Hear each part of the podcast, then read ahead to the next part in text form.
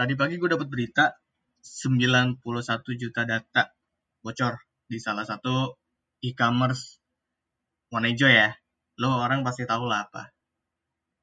Padahal belum lama ini seingat gue,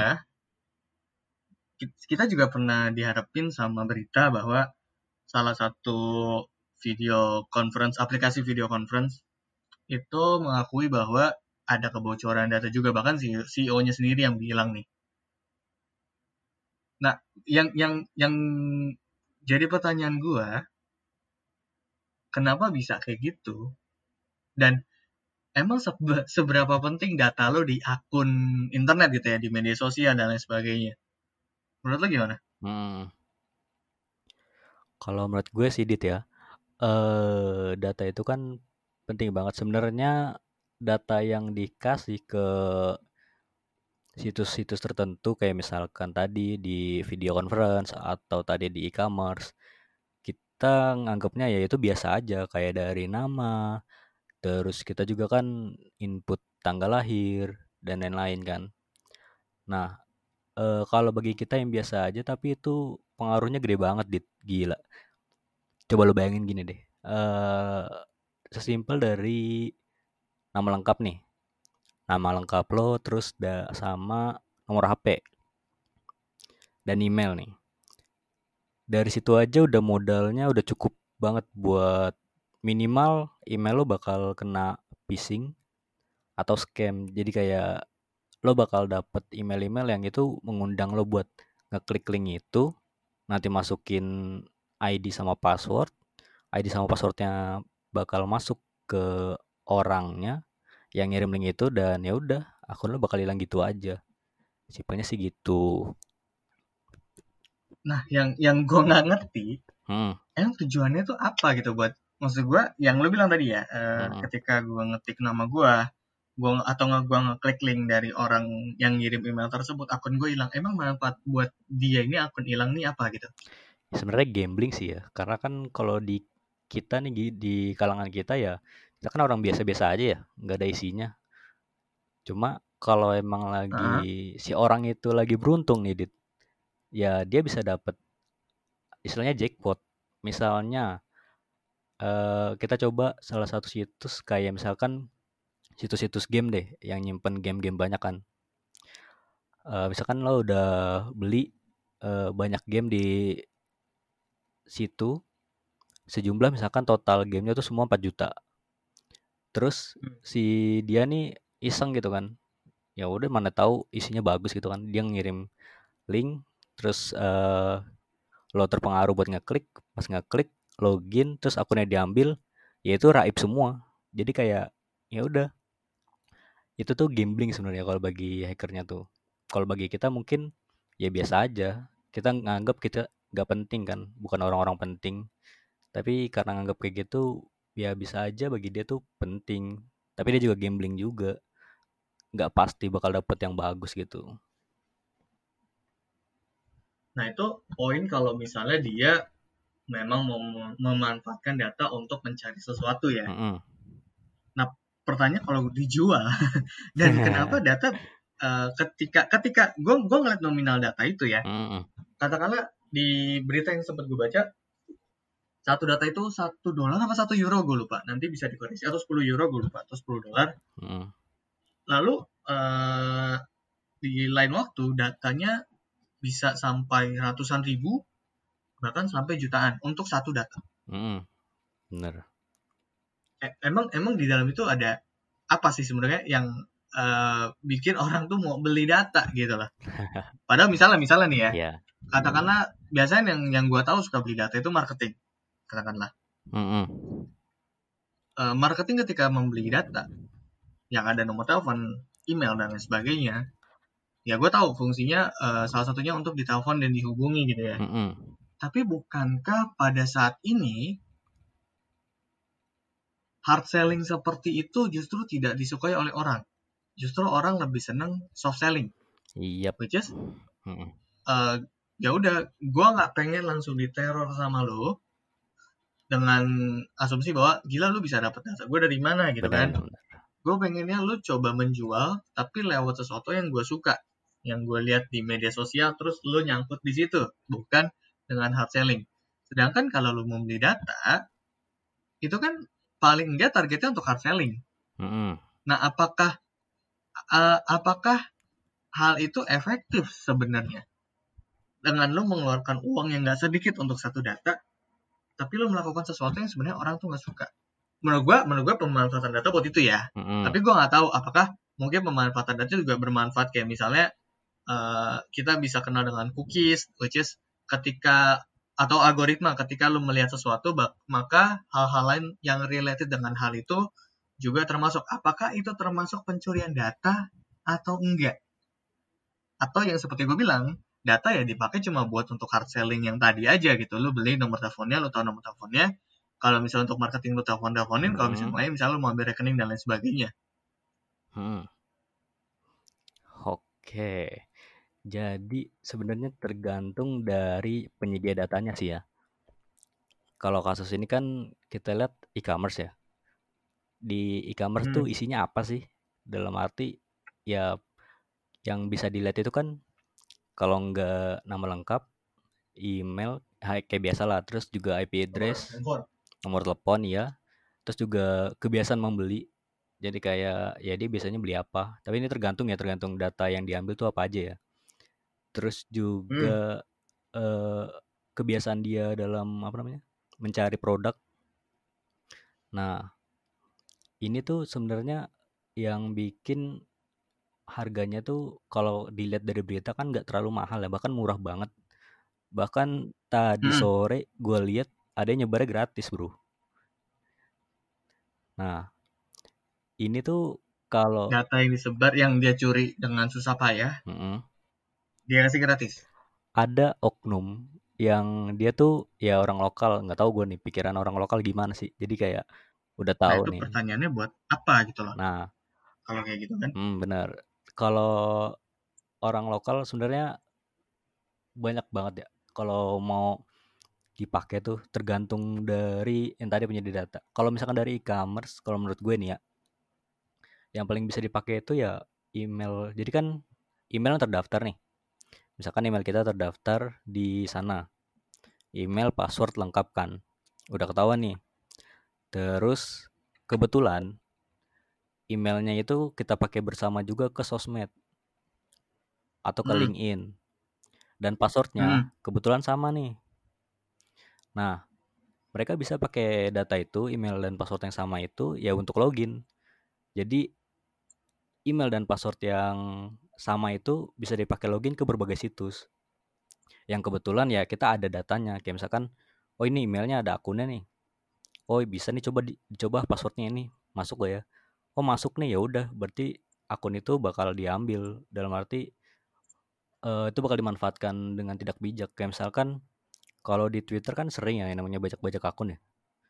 Kalau misalnya hmm. akun-akun gede kan enak tuh buat apa ya istilahnya buat pamer lah atau buat apa buat ya buat hal-hal sebenarnya lebih ke pamer atau pakai penipuan.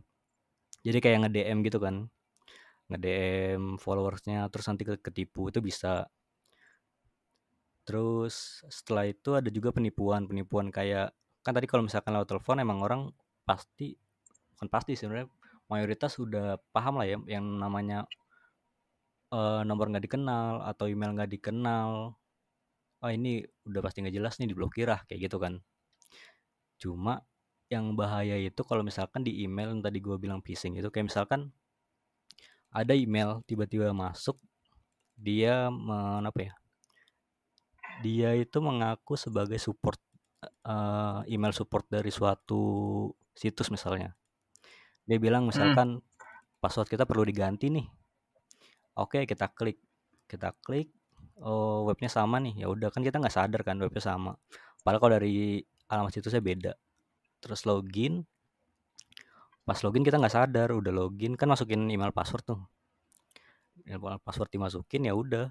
Uh, kena kan yang tadi gue bilang. Yang kena akunnya udah keambil kayak gitu. Terus juga kalau apesnya juga kalau misalkan itu relate ke akun bank sih. Itu juga bahaya. Mm. terus juga kan biasanya kalau e-commerce itu ada CC ya CC yang terkait ya yang terhubung. Akun bank. Di akun di akun e-commerce-nya. Ak kan suka akun bank itu dalam arti ketika nomor handphone biasanya kan? Iya tergantung nih. Ketika nomor handphone itu relate ke akun itu kan? Mm -mm, bisa juga kalau email relate juga ke e-bankingnya. Oke. Okay. nah terus juga di di e-commerce ini kan biasanya ada yang terkait ya yang terhubung ya Nah, itu juga bisa dipakai tuh. Yes. Bisa disalahgunakan kalau misalkan nggak nggak buru-buru dicabut. Kayak misalkan ya buat apa sih buat belanja gitu kan, buat walaupun emang ada OTP kan. Biasanya ada OTP. Oh iya, OTP. Mm, hmm. di SMS. Cuma hal gitu kan bikin ganggu banget kan. Kayak ya udah panik, apalagi eh, itu kan hubungannya sama CC kan. Gitu sih kalau singkatnya. Hmm. Tapi kalau menurut gue ya, hmm selama ini tuh kita cuma concern supaya si website terkait itu melindungi data. Mm -hmm. Menurut gua, contohnya, misalnya ketika ada kebocoran dari data e-commerce gitu ya, yang disalahin pasti websitenya. Memang perlu disalahin, tapi menurut gua ada satu ada satu pihak lagi yang perlu disalahin pun juga ketika di video conference juga waktu itu datanya bocor hmm. yang di sana juga video itu dibilang tidak aman dan lain sebagainya pun juga mundur lagi mungkin ada kasus uh, yang sama kebocoran data yang misalnya pasti website hmm. pada pendapat gue permasalahannya bukan cuma di situ loh iya yep. tapi di kita juga hmm. seberapa sering lo pakai uh, satu akun dengan akun email yang sama dengan password yang sama persis mm -hmm. dengan asumsi bahwa uh, ya udah gue pakai password itu karena gue hafal itu gue akan kesulitan menggunakan password yang lain gitu ya karena yeah. gue bisa jadi lupa nah bukankah justru kita sendiri yang membahayakan diri kita dengan melakukan hal tersebut lo pakai akun lo yang sama password yang sama lo masukkan ke berbagai jenis media sosial yang which yang lo bilang tadi hmm. ketika satu bocor pasti kan bisa ngerembet ke semua kan iya yep benar sekali. Ya berarti akun lo paling tidak yang membuat bahaya selain dari websitenya juga dari diri lo. Iya. Menurut gua. Benar benar benar. Jadi emang sih dit uh, kalau hal kayak gini tuh uh, lebih baik ya kan kita nggak bisa ngontrol apa yang kebijakan perusahaan ya. Yang penting itu sebenarnya yes. kita ngejaga ya data kita dulu. Sesimpel misalkan yang pertama, emailnya itu dipisah-pisah. Kayak misalkan email buat e-banking, email buat sosmed, email buat pribadi, email buat kuliah itu dipisah semua. Terus yang kedua, yang tadi udah lo sebut, kita pisahin tuh passwordnya juga beda-beda. Passwordnya beda-beda dan juga password jangan sembarangan apa ya, jangan yang mudah ditebak lah. Jangan kayak misalkan passwordnya omrop 123 kan ya gimana ya itu kan gampang banget ya mhm. set dah nah bikin password tuh ya bikin lah kayak misalkan ada kombinasi besar kecil ada simbol ada angka nah gue ada rekomendasi situs nih dit buat kita tuh nyoba seberapa kuat sih password kita nah okay. websitenya tuh namanya howsecureismypassword.net nah Oke. Okay. Nanti kita input password di situ. Contoh, hmm. passwordnya apa gitu kan ngacak misalkan. Di situ nanti bakal ada perkiraan kira-kira sebuah komputer butuh waktu berapa lama hmm. sih buat nge-crack password kita. Contoh, kalau misalkan gue langsung nyoba, gue langsung nyoba. Okay. Gue ya, gue langsung nyoba. Password gue yang biasa gue pakai ke mana-mana nih, hmm itu butuh waktu 2 miliar. Eh, ya, 2 trillion years berarti 2 miliar tahun. Iya. Yep. Oke. Tapi faktanya kan nggak begitu, bro. iya nggak sih? Iya. Iya. Uh, Oke, okay, lo butuh 2, 2 miliar tahun ya. Tapi bisa jadi password lo orang sudah punya sekarang. Which is kalau 2, mil, 2, 2 miliar tahun lagi, hmm. gue udah nggak ada, akun gue nggak ada, passwordnya ada. baru baru kertas. Bahkan gue nggak tahu tuh bumi masih ada atau enggak gitu ya. Hmm. benar benar benar nah iya. Jadi emang ini sih buat apa ya? Buat preventif ya kan. Ada sebenarnya eh ini kalau ngomongin password ya ngomongin password seberapa kuat. Kalau misalkan kan pernah nggak sih dit lo ngerasa bikin password tuh kebanyakan yang gue rasain juga ketika bikin password kenapa bikin passwordnya gampang ya biar gampang diingat gitu kan. Dalam yes, arti, betul banget. ya tuh gue sepakat banget. iya kan kita login nih dit. Kita login terus ya ngapain sih ngetik karakter yang panjang sampai misalkan 25 karakter kan yang aman 25 karakter ya. 25 karakter yang itu tuh campuran hmm. besar kecil simbol angka kan kayak kayak nggak ada kerjaan gitu kan ngetik satu-satu gitu kan. Orang mungkin mager kan kayak gitu. Nah uh, sebenarnya kalau mau kayak gitu sih ada solusinya sih dit. Hmm. uh, ada beberapa situs yang itu tuh solusinya? ada beberapa situs yang bisa generate sebuah password. Kayak dia tuh ngacak passwordnya biar nggak mudah ditebak itu. Kayak misalkan kalau pakai browser Chrome ya kalau pakai browser Chrome itu biasanya kalau misalkan kita register ke sebuah situs kan masukin biasa lah ya nama email tanggal lahir bla bla bla bla kan. Terus masukin yeah. password nih. Nah pas kita klik kolom passwordnya kalau pakai web browser web Chrome browser ini biasanya bakal muncul saran password yang bisa dipakai. Jadi ketika klik itu langsung muncul tuh password yang disarankan. Nah itu udah ngacak banget. Udah sampai 25 karakter besar kecil simbol mm -hmm. angka udah campur lah pokoknya jadi udah aman terus mm. selanjutnya mm. kan bakal mikir gimana sih cara kita ngafalnya gitu kan nah mm -hmm. kalau ngafalin itu cara paling manual yang tradisi kuno ya yang tradisional itu ya kita catat di buku kan cuma eh, ada kekurangan juga kalau misalkan kita lupa kan repot ya dalam arti ya kalau misalkan catatannya hilang susah repot banget tuh yang lucu gini bro. Yang lucu gini. Gimana tuh? Ini pernah kejadian nih gue pribadi. Uh, waktu itu dosen gue gue punya dosen teknologi sistem informasi. Kebetulan sebelum adanya isu tentang kebocoran data beliau sempat ngasih tahu gue ini loh kalian tuh harus aware sama yang namanya uh, pencurian data. Ya. Hmm. Yeah. Beliau bilang sama yang lu bilang bahwa password itu harus divariasiin. Dalam satu password itu ada kapitalnya, ada angkanya, ada huruf kecil besarnya gitu ya. Iya, benar sekali. Nah, terus uh, beliau bilang ini kalau bisa di satu akun jangan sama. Misalnya akun mana nih yang lo bener-bener pakai gitu ya, jangan sampai sama. Hmm. Gitu. Kata dia nih. Kata beliau, sorry, kata beliau. Nah, gue karena ngerasa bahwa oke okay, gue cukup aware sama keamanan data gue isu-isu privasi data ini menurut gue ini cukup salah satu hal yang perlu gue waspadai gue bikinlah serangkaian password. Iya. Di bagi di data-data penting gue di email gue di akun media sosial gue itu passwordnya gue bedain semua. Nah kelemahan gue adalah gue nggak bisa menghafal banyak data. Terutama data-data kayak gitu kecuali kalau gue sering pakai. Itu pasti gue ingat. Hmm. tapi kalau misalnya jarang-jarang yang nggak pernah gue input ya yeah. meskipun aplikasi gue pakai tapi gue nggak pernah gue input datanya pasti gue lupa. Gue taruhlah di satu notes yang sama di handphone nih. Hmm. kan gue taruh di notes, di notes handphone gue uh, media sosial A passwordnya ini username ini. Hmm. media sosial B passwordnya ini username ini. Emailnya saya gue ada email kelas ada email kerja ada email biasa gitu ya. Beda-beda tuh emailnya kan. Uh. biar secure gue taruh dong password di situ. Uh terus terus. Ya kan? Jadi ketika lo mau buka lo mau buka note gue nggak bisa karena udah ada password. Mm -hmm.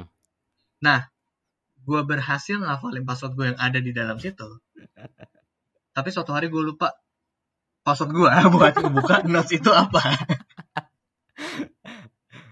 Aduh. Jadi jadi kayak paniknya tuh paniknya tuh combo bro. Gue nggak diretas, password gue aman, Cuma ketika gue lupa dan waktu itu ada kerjaan penting, gue mau buka data gue, gue lupa pinnya, passwordnya buat ngebuka notes itu apa. Dan akhirnya gue recover semua. Untung bisa ya di recover ya. ya akhirnya gue recover semua gitu jadi menurut gue kalau ngomongin isu privasi ini bakal panjang banget iya uh, ke websitenya juga bang, emang perlu banget ada perlindungan data sesederhananya kata dosen gue aja mungkin lu juga tahu ya karena gue masih awam aja nih hmm. misal lu buka website www.blablabla.com ya hmm. itu kan sebelahnya tuh ada kayak gambar gembok gitu kan iya benar sekali nah dosen gue bilang kalau misalnya di situ tulisan not secure berarti nggak usah dipakai karena keamanannya nggak aman benar gak sih benar banget Oke, berarti berarti berarti kalau digembok boleh kan? Boleh. Paling nggak udah terenkripsi, udah data lo atau bisa udah aman lah bahasanya kan? Mm-mm, benar. Oke, itu satu. Nah, yang kedua juga menurut gua kurangnya tuh dari kita gitu. Uh, eksternalnya udah udah berusaha, cuma terkadang internalnya juga kurang aware dan menurut gua ini yang belum ada di masyarakat cuy. Belum ada kayak uh, sebuah gerakan ya atau misalnya upaya preventif mitigasi yang lebih mengarah kepada konsumen. Hmm. Bukan cuma membahas uh, bagaimana cara ngecek data lo ketika sudah diretas gitu. Ini kan sebenarnya kita harus uh, berusaha untuk preventif sebelum itu diretas kan, bukan ketika uh, lo udah nyantai-nyantai terus orang ngasih link coba hmm. deh lo cek data lo udah diretas apa belum gitu. Yeah. Nah menurut gue upaya mitigasi untuk yang awal ini belum ada. Hmm. Karena karena kalau misalnya sampai sampai kapan pun upaya mitigasi kayak ngasih tahu kayak kayak lo tadi ngasih tahu ya bahwa ya yang namanya password tuh harus beda-beda lo harus ada ini harus ada itu kalau bisa tiap akun juga berbeda selama uh, himbauan itu juga belum banyak dilakukan ya hmm. selamanya data bakal akan selalu bocor dan menurut gua menurut gua nih hmm. uh, menurut gua data kita tuh udah bocor halus sih menurut gue. Kita mempermudah jalan tanpa mereka. harus ya. ada jual beli data. Yes, tanpa ada tanpa harus ada jual beli data. Contohnya sederhana. Mungkin gue salah ya, tapi ini persepsi gue. Hmm. Subjektif subjektif gue, pendapat gue. Ketika lo main media sosial, katakanlah lo nge-like tentang jam. Hmm. Oke. Okay. Logikanya yang harus tahu bahwa lo suka jam itu cuma lo. Iya, harusnya. Ya kan? Ya, yang ya karena temen lu aja nggak boleh tahu sebenarnya lu sukanya apa nggak boleh tahu. Hmm. Karena lu nggak expose. Tapi suatu hari ketika lu nge-like jam, muncul iklan tentang jam. Hmm. Atau muncul orang yang follow lu tentang jam. Everything yang sebenarnya menurut lu lu kayak bingung kok bisa-bisanya bahkan uh, ketika lu buka website lain atau hmm. lu buka hal-hal lain itu seperti ada jam ngikutin. Lo biasanya ngeliat iklan, tau-tau lo buka website di pojok kiri itu ada iklan kotak gitu kan? Iya benar benar benar. Jam gitu. Jam lah. Dengan harga yang ya dengan harga yang sebelumnya udah lu cari gitu. Range-nya sesuai lah. Ya. Gue pengen ya range-nya sesuai. Dan model yang lu pengen itu sesuai karena gak lama sebelum itu lu udah nge-like atau misalnya lu udah wishlist ya masuk wishlist gitu gitu lah ya. Hmm. Berarti kan memang berarti kan apa memang apa sebenarnya data kita juga udah dijual gitu tanpa adanya jual beli data gitu. Hmm. Iya nggak sih? Coba seharusnya bukan jual beli data tapi cookies ya kalau nggak salah ya. Hmm. Which is di mana experience lu di internet itu bakal diikuti gitu. Iya kan? Apakah itu termasuk penjualan data juga? Nah, kalau itu sebenarnya bukan penjualan data ya, tapi emang kita yang ngasih data kita. Jadi pas biasanya nih ya pas register itu kan ada syarat dan ketentuan ya kan biasanya kita skip tuh okay. pas daftar mm. nah di situ tuh ya gue juga malas baca nah, sama bro. Gue akuin gue juga malas baca, malas baca karena panjang banget. Lagi bahasa Inggris ini kan? pinternya orang. Yes ini pinternya orang. Uh, tidak menyediakan dalam bahasanya kita. Karena tidak semua pengguna aplikasi itu gue yakin juga nggak bisa nggak uh, semua bisa jago bahasa Inggris mengartikan kata segitu banyak. Udah gitu kata-katanya banyak. Kayak mereka tuh memanfaatkan literasi kita yang mohon maaf masih tergolong kecil. Iya benar banget. Akhirnya ya udah tinggal lu tinggal scroll ke bawah ter gitu kan. Checklist ya kan? Udah pencet checklist udah gitu. nah itu tuh masuknya ke situ kan. Ketika kita checklist dan kita klik register ya kita bersedia untuk data kita diambil. Dalam arti sejauh ini ya itu kan masuknya ke ranah ads ya iklan ya. Jadi data data-data kita okay, itu untuk ads untuk iklan. Uh, perkembangan ke akhir-akhir ini sebenarnya beberapa situs kayak misalkan yang gede situs Google gitu kan. Dia bahkan udah hmm. ngasih ngasih kita opsi untuk ngasih atau enggak. Walaupun ya walaupun susah banget. Jadi dalam arti apa ya kita nggak bisa sepenuhnya kontrol iklan yang bakal muncul di kita dan kebiasaan hmm. kita itu jadi kan kebiasaan kita ini bakal masuk ke server mereka kemudian outputnya ya kita ngeliat iklan gitu kan. Iklan yang sesuai banget sama behavior kita perilaku kita di internet. Nah itu tuh terjadi dengan cepat kan. Dalam arti ya dalam buka tutup aplikasi aja udah muncul lagi iklannya Nah, ini juga yang dimanfaatin sama misalkan kita pengiklan nih. Kita pengiklan, mau ngiklanin yang sesuai sama target kita lah misalkan dari umur, dari jenis kelamin. Nah, kalau dari sisi pengiklan kan enak tuh dalam arti ya gampang gitu, udah tertarget. Oh, ini udah pasti. Sesuai. Iya, udah pasti sesuai. Iklan gue bakal nah. muncul di dia nih gitu kan. Di kitanya ya kalau misalkan hmm. kitanya uh, biasa aja dalam arti oh ya udah iklan doang toh. Ya ya udah dalam arti biarin aja. Cuma kalau misalkan orang-orang yang concern ke hal tersebut mungkin bisa ngecek ke masing-masing apa ya uh, masing-masing setting di situsnya. Kayak misalkan set situs uh, media sosial atau di Google biasanya nanti ada setting terus ada yang namanya personalisasi data. Nah, itu bisa dicek di situ tuh settingannya apa aja kayak misalkan bersih atau enggak terus uh, kira-kira kita mau atau enggak. Tapi biasanya sih bakal tetap apa ya bakal tetap diarahin buat kita tuh ya udah kita kasih aja gitu. Namanya juga kita pakai jasa mereka gratis kan feedbacknya ya itu data kita dipakai gitu. Oh, dalam ya karena kalau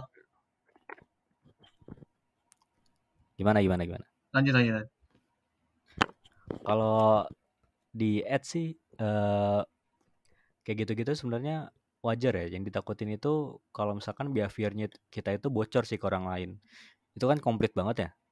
Kayak misalkan kita nge-like apa hmm. aja terus kita habis lihat apa aja terus bahkan beberapa kasus yang gue lihat tapi nggak tahu ya bener atau enggak kayak misalkan kita lagi ngobrol nih kita lagi ngobrol okay. terus di meja kita ada HP masing-masing. Kita ngobrolin tentang kamera misalkan. Kita ngobrolin tentang kamera terus nggak berapa lama kita ngecek HP misalkan buka ya IG deh buka IG tiba-tiba muncul iklan kamera. Nah itu lebih aneh dan lebih menakutkan justru. Benar banget cuma gue nggak tahu sih. Gue pernah sih ngalamin cuma uh, emang sih kayak serem banget gitu ya. Gue belum tahu sih kalau itu kayak gimana teknisnya gitu sih kalau dari gue itu biasanya terjadi ketika uh, nah ini kadang yang menurut gue jadi buat si malakama maju maju kena mundur kena hmm. ketika lu menggunakan sebuah aplikasi hmm. ya kan lu bilang kita memberikan data kita secara sukarela hmm. tapi menurut gua di situ kita nggak punya opsi lain cuy hmm. antara mau pakai dan enggak ya, kan ketika ketika lo tidak mengizinkan aplikasi tersebut untuk memakai data lo atau mengkomersialisasikan data lo sorry mengkomersilkan data lo hmm lo nggak akan bisa pakai aplikasi itu. Iya. Ya nggak? Benar sekali. Iya kan?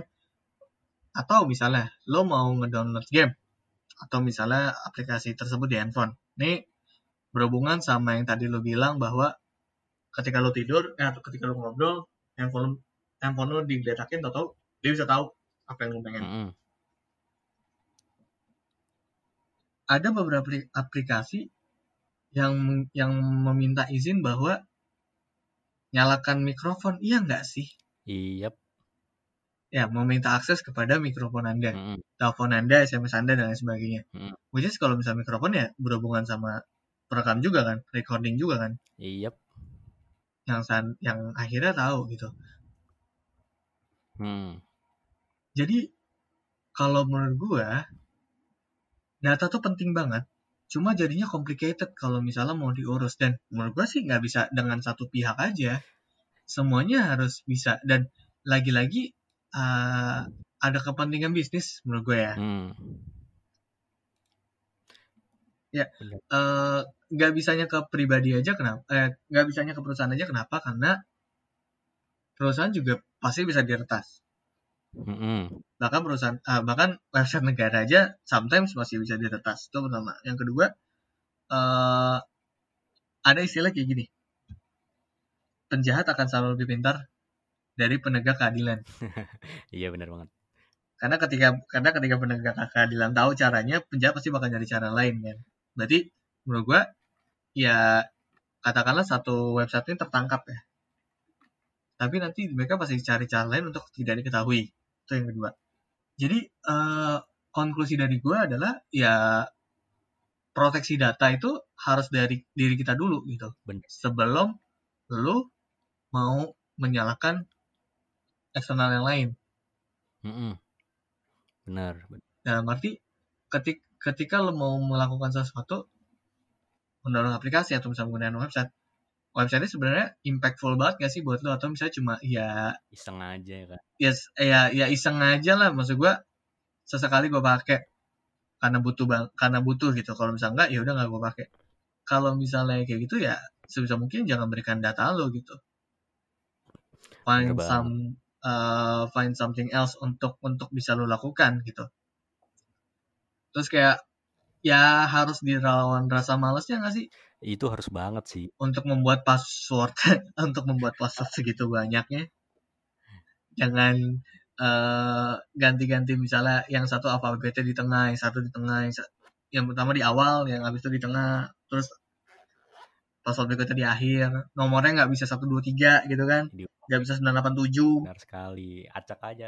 Satu tujuh, ya apalagi nggak boleh sama-sama tanggal lahir kan? Benar banget.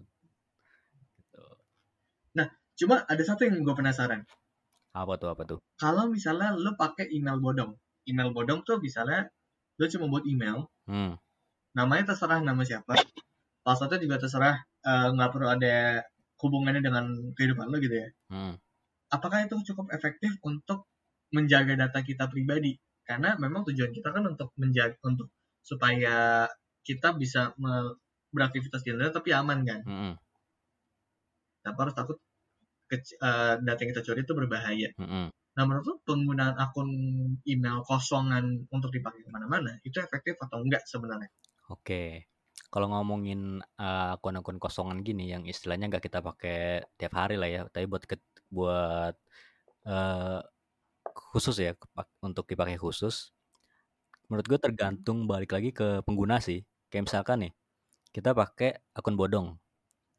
Tapi akun bodongnya itu tetap connect ke HP misalkan. Kita login dari HP kita login dari HP terus ke, kita kan register misalkan ke beberapa web cuma buat kita untuk keperluan tertentu lah ya anggap aja misalkan buat game hmm. aja lah kita buat ngegame doang jadi email khusus buat game kita pakai nah okay. di situ itu uh, yang yang bakal kambil kan kalau misalkan bisa ya kayak misalkan behavior kita selama pakai HP karena email itu tetap login di HP nah kalau aman ya, kalau aman itu mungkin bisa dipisah antara misalkan ini email kosong nih, email kosong. Terus uh, pas kita register ke beberapa web kan biasanya ada tulisan apa ya? Login with Google ya? Ya. Nah, itu akan lebih apa ya? Akan lebih aman walaupun gak sepenuhnya aman karena password kita nggak disimpan sama mereka. Jadi kayak ini tuh urusan antara Google sama mereka doang. Jadi kayak kita login tinggal langsung masuk aja. Itu akan hmm. terasa lebih aman gitu. Akun kosongan ini perlu banget. Kadang kan kita suka hilaf ya. Kita suka hilaf. Hilaf dalam arti? Dalam arti emailnya nih udah bagus nih. Kita udah filter oh ini buat game aja nih gitu. cuma kadang karena okay. itu email muncul di kan kalau di HP kan suka muncul berbagai email kan ya. Kayak kalau misalkan multiple hmm. account lagi login kan. Terus kan lagi register nih. Yeah. terus kayak ya udah hilaf aja pencet email yang buat game jadi buat so akun sosmed kan. Nah itu kadang hal-hal kayak human error kayak gitu yang perlu dihindari kayak gitu. Jadi kalau mau ketat ya ketat sekalian. Perlu tegas ke diri sendiri sih. Karena kalau misalkan nggak gitu sama aja sama aja bohong gitu. Oke jadi uh, sebenarnya akun bodong ini bisa digunakan, tapi uh, tergantung situasi dan kondisi. Bener banget. Oke, oke, oke. Konklusi dari lo mengenai pentingnya data, hmm. terus kita harus ngapain sama data kita, apa Rof? Konklusi gue mungkin melengkapi yang sebelumnya kali ya. Jadi uh, selain yang tadi kita bikin email beda-beda tujuannya, terus juga kita kan bikin password beda-beda juga kan tadi. Terus yeah. sebenarnya kalau yang password beda-beda bisa diakalin sih. Kayak misalkan lo pernah nggak sih login di aplikasi nih? Sebuah aplikasi hmm. login, masukin username password, terus muncul pop up tulisan save password dari Google. Yes. Uh -uh. Itu sebenarnya memudahkan kita buat uh, masuk tanpa mengingat lagi. Jadi kayak nanti uh, kalau ketika lo mau login lagi, lo cuma perlu tap uh, perlu tap di kolom passwordnya, nanti bakal muncul passwordnya sendiri. Jadi lo tinggal login. Tapi itu nggak bahaya. Tapi itu nggak bahaya. Enggak sih, seharusnya. Karena uh, sejauh ini yang gue percaya cuma Google. Dalam arti uh, okay. apa ya? Seharusnya ya, seharusnya perusahaan segede itu uh, datanya aman sih. Walaupun emang ada kemungkinan bakal jebol juga, tapi uh, akun-akun Gmail misalkan Gmail kan utama banget ya. Jadi kayak hmm. bener gue dobelin tuh pakai autentifikasi dua langkah, terus pakai sidik jari juga, terus pakai hmm. autentikator juga kan. Nah, kayak gitu banyak ya. Banyak. kayak pusing kalau lagi hilang, kalau lagi lupa password. Jadi emang perlu ada menurut gue perlu ada satu prioritas di mana lu bakal bener-bener amanin akun itu yang dan saran gue ya akun-akun email itu penting banget karena kalau misalkan ya hmm. tadi misalkan pakai e-commerce sama salah satu video conference kita kalau mau buka satu-satu terus ganti password kan itu butuh waktu banget ya. Nah hmm. paling gampang kita ganti akun di kita aja di akun email kita kita ganti passwordnya. Dengan catatan di akun-akun yang lain itu yang udah kena leak leak data itu tuh nggak ada apa-apanya. Nah ya udah kita ganti di emailnya. Jadi kayak proteksi terakhir ya udah kuatin aja kayak gitu. Itu yang tadi ya yang autentifikasi dua langkah terus tadi kemudahan password terus juga yang tadi human error yang udah lo sebutin itu penting banget. Kayak percuma juga kayak teknologi teknologi kan canggih ya. Kayak yang tadi gue sebutin website yes. apa udah membantu kita banget. Terus juga kita udah tahu uh, data kita udah bocor ke berapa kali gitu kan.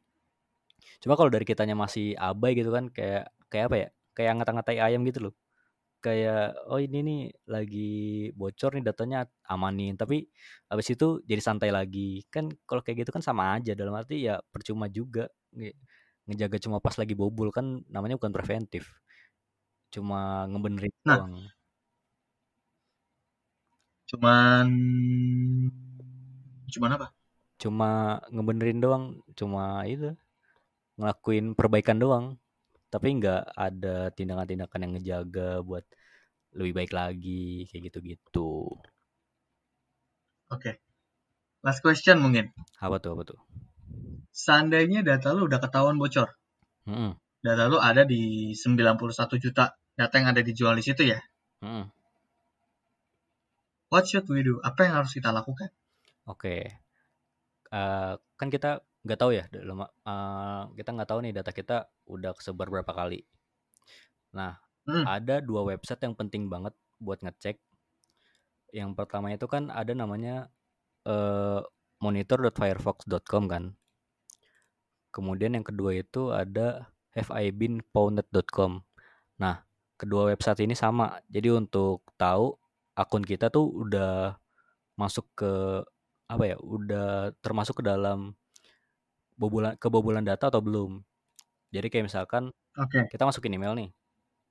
Nanti bakal muncul email kita tuh berapa kali jebol gitu. Tapi ini jebol bukan dalam arti mereka ngambil data kita ya belum tentu. Tapi kayak email kita terdaftar di mereka yang data yang jebol itu. Jadi udah ada gambar oh di website ini pernah jebol nih.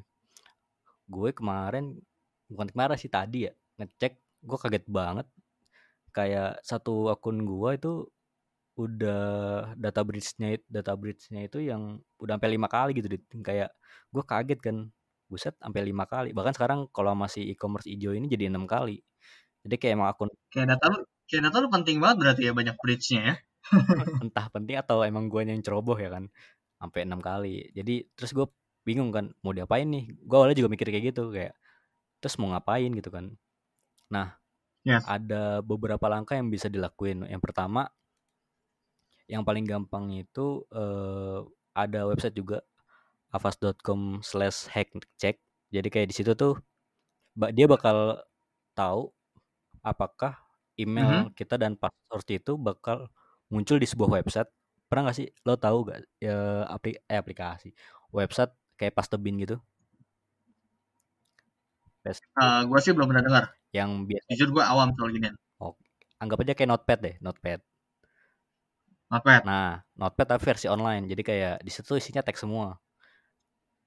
Hmm. nah jadi kayak website Avas ini bakal ngecek kira-kira email kita tuh udah udah dipampang belum sih sama orang yang istilahnya apa ya? Istilahnya nyuri data gitu kan.